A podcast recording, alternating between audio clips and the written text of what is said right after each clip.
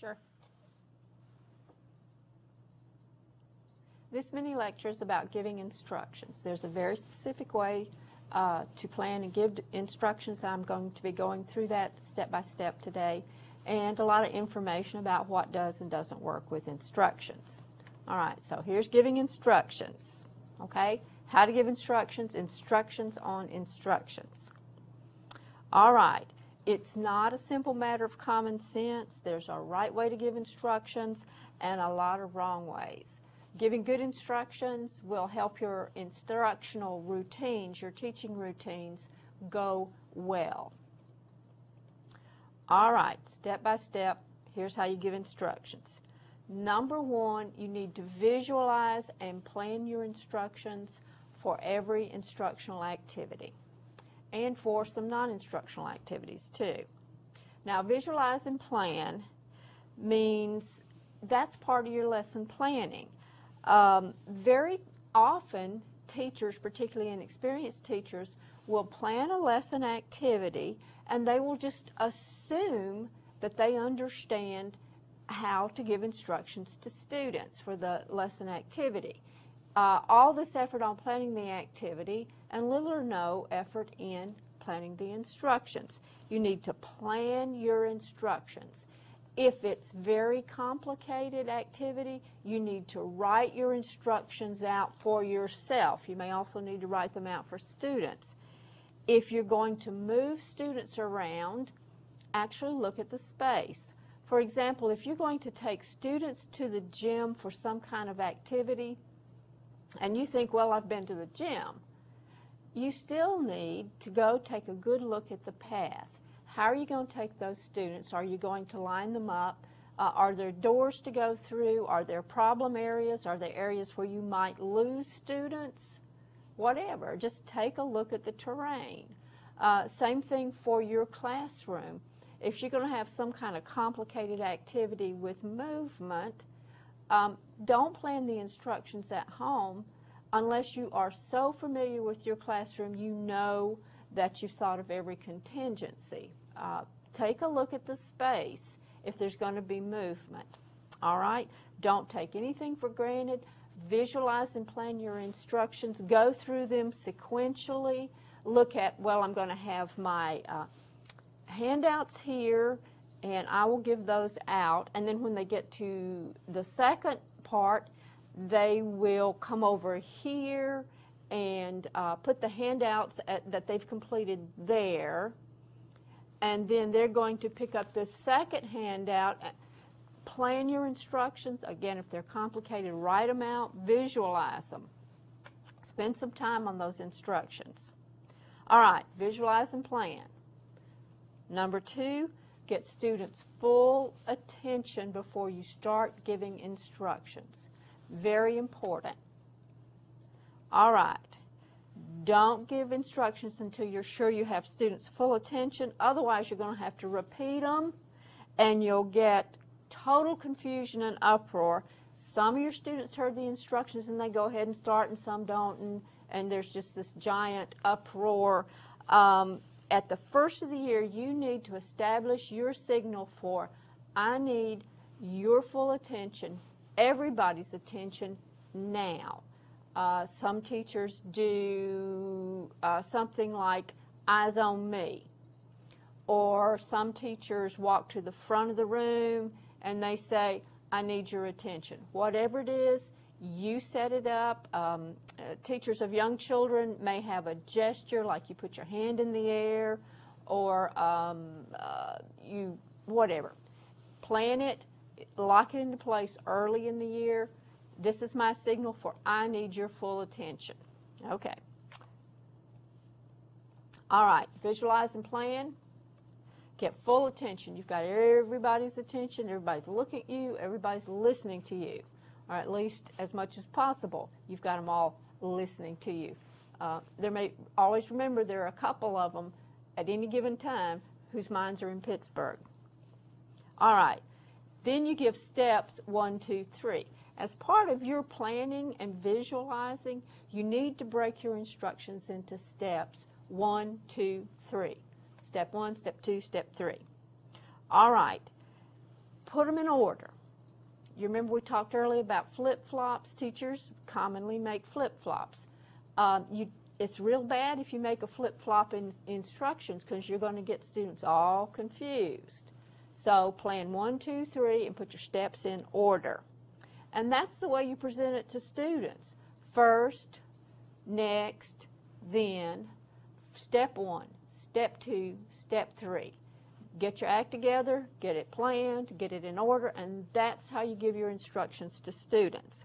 Now, if you have slow students or immature students, uh, maybe students who are difficult to work with, or you're starting to introduce some new procedure like how we do lab work in this biology class, you may want to actually overteach your instructions. Um, for example, you may want to have students do step one, stop, and you check. If they didn't get it right, you may want to back them up and have, do, have them do step two over again. You may want them to practice step one until they get it, everybody gets it right. So you may have students do step one, stop, you check, step two, stop, you check, step three, and walk them through the instructions step by step so that they are only thinking about and doing one step at a time. All right, visualize and plan get their full attention, give your steps one, two, three, demonstrate or work. So you've given steps one, two, three, and now you're going to demonstrate whatever the activity is or the procedure, and you're going, or you're going to work some examples, whatever. All right. Um, before you let students start on the activity, you go over and you just you go over the, the activity and you demonstrate it. You work problems on the marker board or on an overhead, or you have a student get up and demonstrate how we go up here and pick up the lab equipment for our partner. Okay? Whatever it is, you work through it, you demonstrate it, you work problems, you illustrate it. You do two or three of these as a form of checking comprehension and then you let the class work the rest of the exercises or do whatever it is individually. You let them proceed. All right, visualize and plan, get the full attention, give steps one, two, three, demonstrate or work those problems or exercises, have them demonstrate the process, you demonstrate it, have them demonstrate it, whatever. Repeat, repeat, repeat. Okay, I repeat, repeat, repeat, repeat. Okay, generally you have to repeat instructions two or three times for most groups of students. Now there are some teachers who have a one-time only rule. And we've talked earlier about uh, Lee Canter's rule that you follow directions first time given.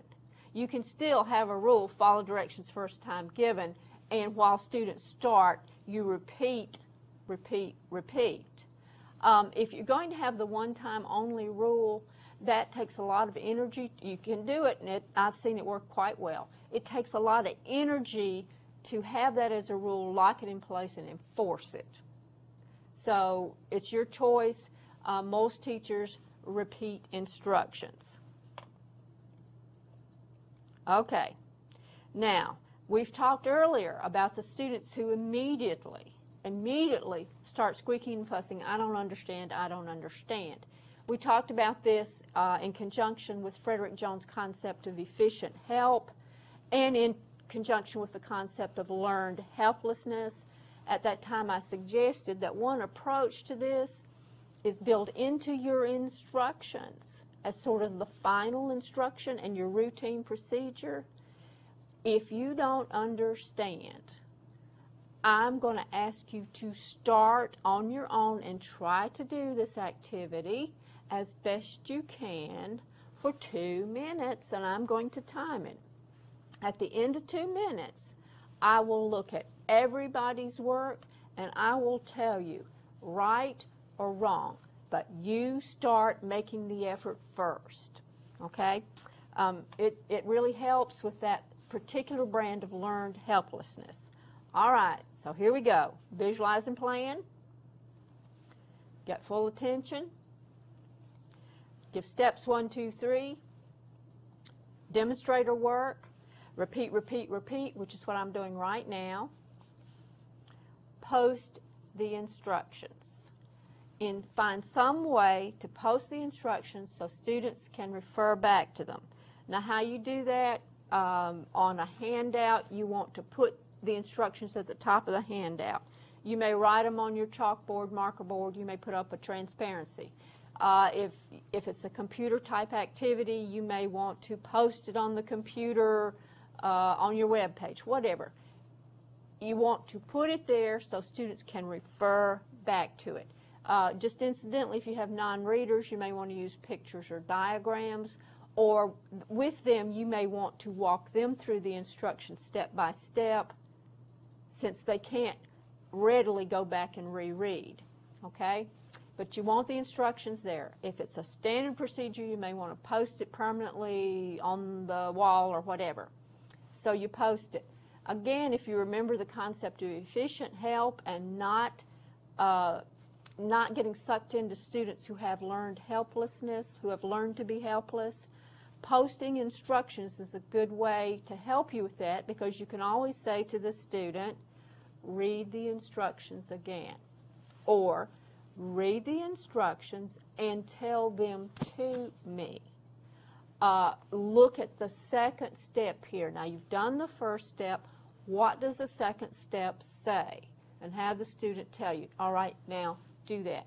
So posting instructions, and it's also good for the student who just legitimately discovers that he or she doesn't remember or doesn't understand. Read those instructions again. Um, I have seen a teacher, for example, whose uh, procedure was anytime she gave instructions, she gave them in a written form, and she asked the students, read the instructions silently to yourself twice before you raise your hands and ask me to hand and ask me to come help me, help you. Okay? Post those instructions. Visualize and plan, get full attention, give steps one, two, three, demonstrator work, repeat, repeat, repeat, post the instructions, check comprehension. I have referred to this previously. Uh, it's just a general part of teaching. Uh, a constant orientation as you go along of finding out if they're understanding you. One of my frustrations in this kind of teaching when I lecture on videotape without any students to interact with and I just talk, talk, talk, I don't have that ability to ask my students uh, questions like um, check comprehension. I would ask them, have you ever sat in a class and had a teacher ask you, do you understand? And you didn't understand and you didn't say so. Usually my students sit there and say, yeah, okay. Now that is a way for me to check their comprehension of the concept of checking comprehension, okay. So checking comprehension, finding out if they're with you, if they're understanding, okay. Several ways to do this. All right, good ways to check comprehension. Find out if they understand your instructions. One is to have them answer questions about the instruction. Say, Michael, now what's the first thing you're going to do? All right, very good. Uh, Kathy, when you finish that, now what's the second thing you're going to do? Excellent. Fine. Um, having students work sample exercises. They work the first one, and you say, how many of you got 32? Every hand goes up, you're okay. Uh, some hands go up, some don't. All right, then we go back over it and we discuss, all right, step one, you did this. Step two, you did this. Okay, now, if you didn't get this, then what you did wrong was, and did, so you go back over and then you work another one. And you see that they understand it before you let them go ahead. Um, having students tell you what they're supposed to do, this is a very good technique.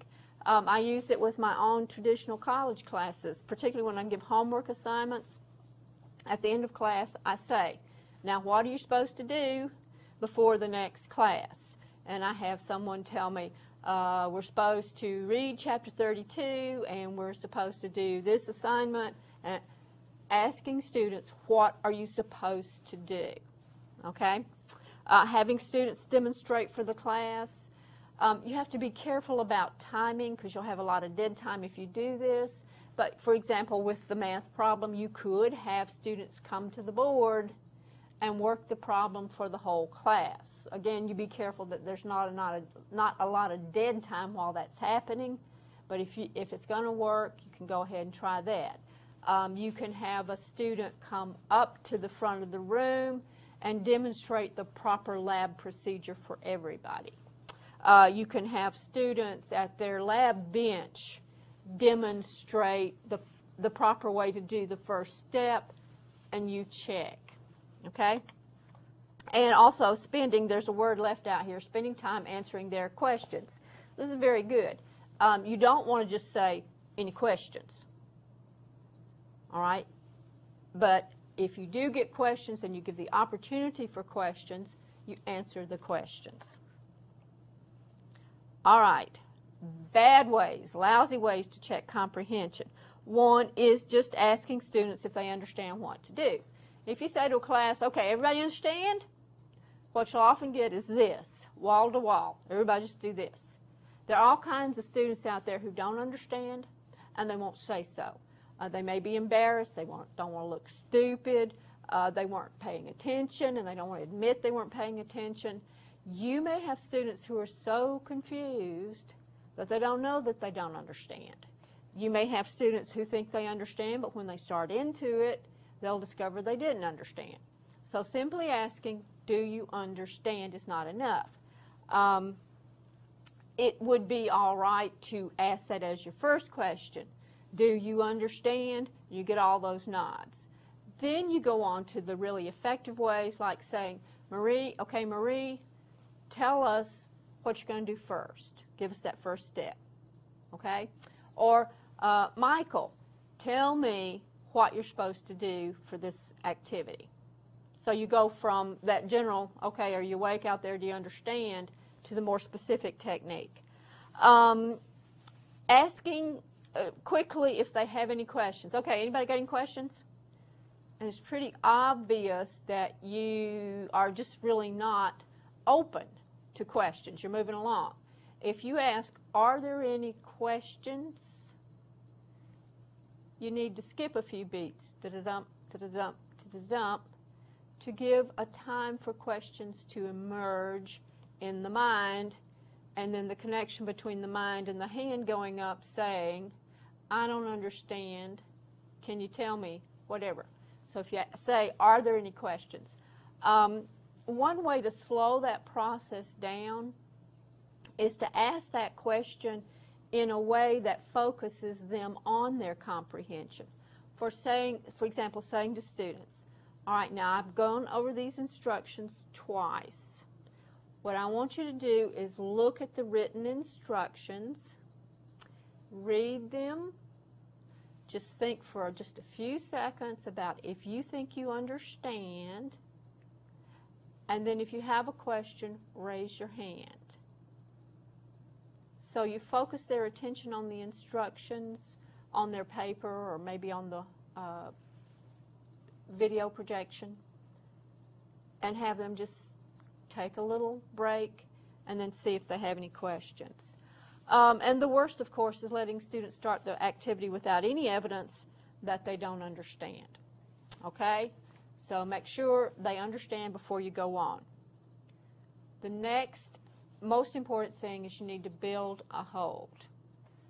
This is kind of like we're backing up here. We've been doing all this stuff, you know. We have one, two, three, here are your instructions. We're going to go over and we're going to repeat, repeat, repeat. We're going to demonstrate. How do you get them to sit still through all of that and pay attention? The answer is you build in a hold. A hold is anything you do to get students to not start on the activity until you're completely all the way through your instructions and understand that they comprehend. Uh, and you may have had this experience. if some, if you start giving instructions, some students are going to assume real early that they know what to do and start on it. They may actually be students who understand and they're ready to get on it. They may also be students who are impulsive. They may be students who think they understand. They may be students who think that they don't need to listen to you. Um, the kind of person who uh, orders something in a box and starts putting it together before without reading the instructions ever, and then they have to back up and correct their mess. Bottom line is you want them to sit still and not start and pay attention until you are all the way through the instruction sequence. If you do this, it is not a waste of time because you get better compliance, better, uh, less chaotic instructional routines, and guess what? Students learn better when they get off on the right foot and do uh, the activity correct. All right, so how do you hold them in place? How do you lock them in place while you go through your instructional routine all the way through check comprehension? Well, there's a bunch of ways. Um, some common examples. One would be not distributing some essential part of the activity until you have finished your instructions. They can't get their hands on it. They can't they can't literally start the activity because they don't have some component. For example, if you're going to have a map exercise and the map comes on a handout, you don't distribute the handout. Instead, you project an example of it with an overhead projector, or you have a chart, or you have a video projector, whatever. You show the handout, the map exercise, and you go over the instructions, and you maybe do the first two or que- three questions, whatever it is, you give the instructions before they get the vital piece for doing the activity, in this case, the handout. There are all sorts of ways to do this. You just don't distribute whatever it is. Um, another one is having students put their pencils down and look at you until you are finished. Many teachers do this. Pencils down. You cannot start on this activity because your hands don't have a pencil in them.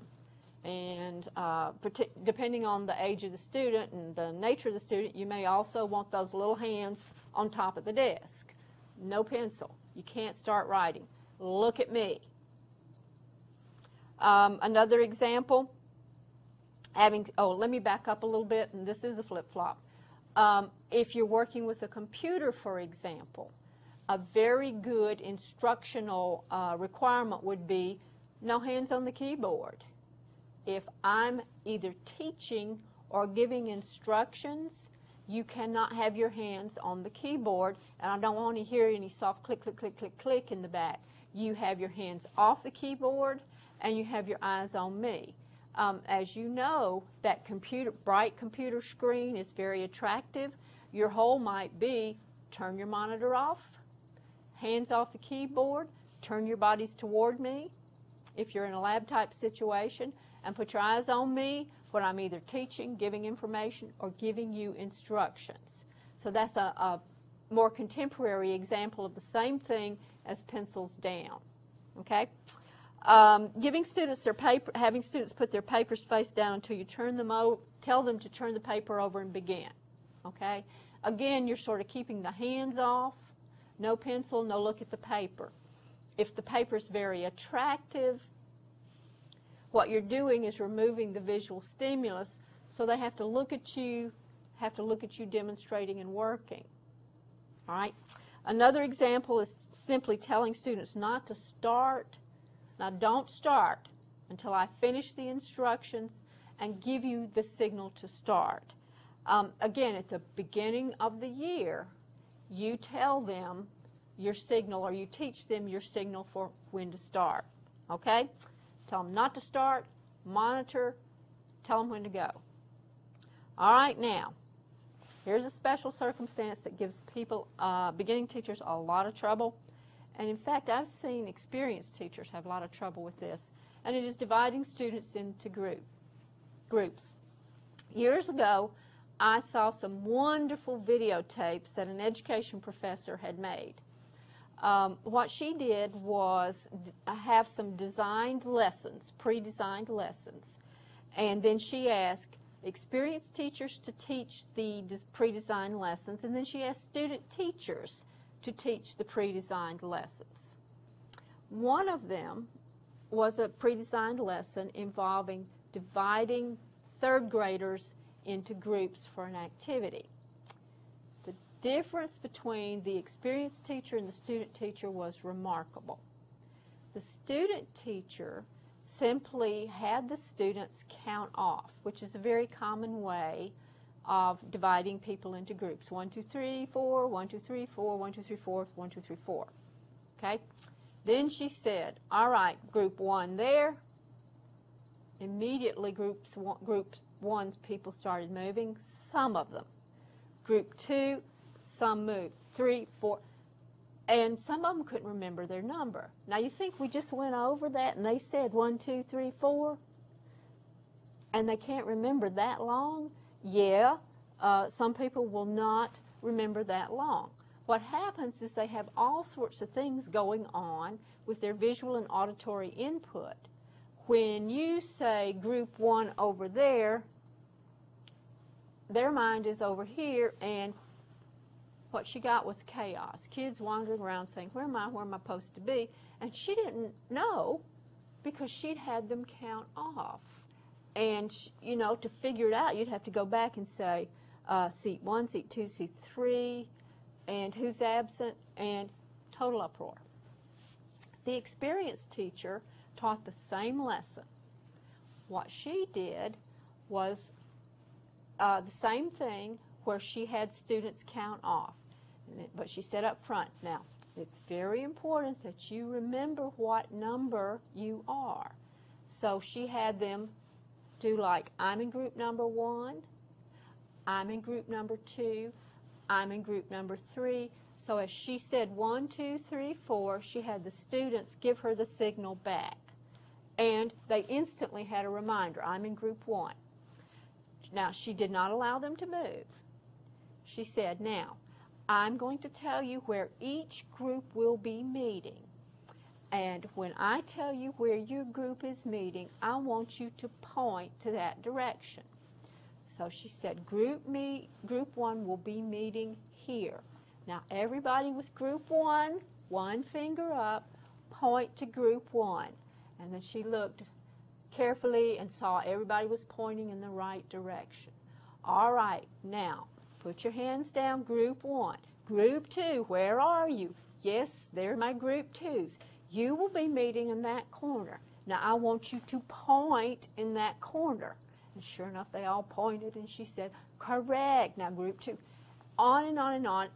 A beginning teacher, an inexperienced teacher, or a teacher who just doesn't get it, might think, well, that's wasting time. That takes so long. But it is a very careful way, systematically, with kids who are eight years old and all kinds of things going on in their mind, to make sure they know what their number is and where they're supposed to go. When she got all the way through her instructions and said, All right, now go to your groups and get started, every kid stood up and every kid went to the right place. It was like clockwork. All right? Here's what she understood arrange your instructions so that you hold all the students in whole group, physically and mentally, and you do not allow them to start moving into their groups or moving around the room until you've gone all the way through your process. Instructions for your activity and dividing into groups. Instructions for the activity first, check comprehension. Then instructions, if, you, if that's what you need to do, for dividing into the groups. And then and only then do you say go, move. Okay? So uh, watch uh, speakers, workshop presenters, and how they divide people into groups. It's often very chaotic. Okay. Now, here are our steps. Visualize and plan, Get full attention. Give those steps one, two, three. Demonstrate or work. Repeat, repeat, repeat. Post the instructions. check comprehension, build in a hold, and if you've done all these things correctly, you tell them to start the activity. Now, again, from the beginning of the year, you give them real clear signals about when you are finished with instructions, and they need to start with the activity, start the activity now, or in some cases, at a preset time. Uh, now, if you if you have instructions now and they do it later, uh, you have a special problem, which is like the human mind and memory. But if you set up your activity and your instructions carefully, you can have those instructions to be started at a later time. Particularly, for example, if you're working with one group and you want uh, other groups to do activity A, close it out, put it up, pick up activity B, you may need that kind of multiple sets of instructions. Um, if you go in a classroom that looks like it runs itself, that's often very deceptive, particularly for beginning teachers, because they look around and they think, oh, hey, this is nice. Kids just work this way. Kids just, this is the way classrooms run. It is not. The teacher set up all those procedures and routines from day one, and she knows how to give instructions. Uh, if you give good instructions, you're much more likely to get good compliance from your students. Now, one more time. You build in that hold. Now I'm repeating. This is going to help you. You visualize and plan. You get full attention. You give steps one, two, three. Demonstrator work.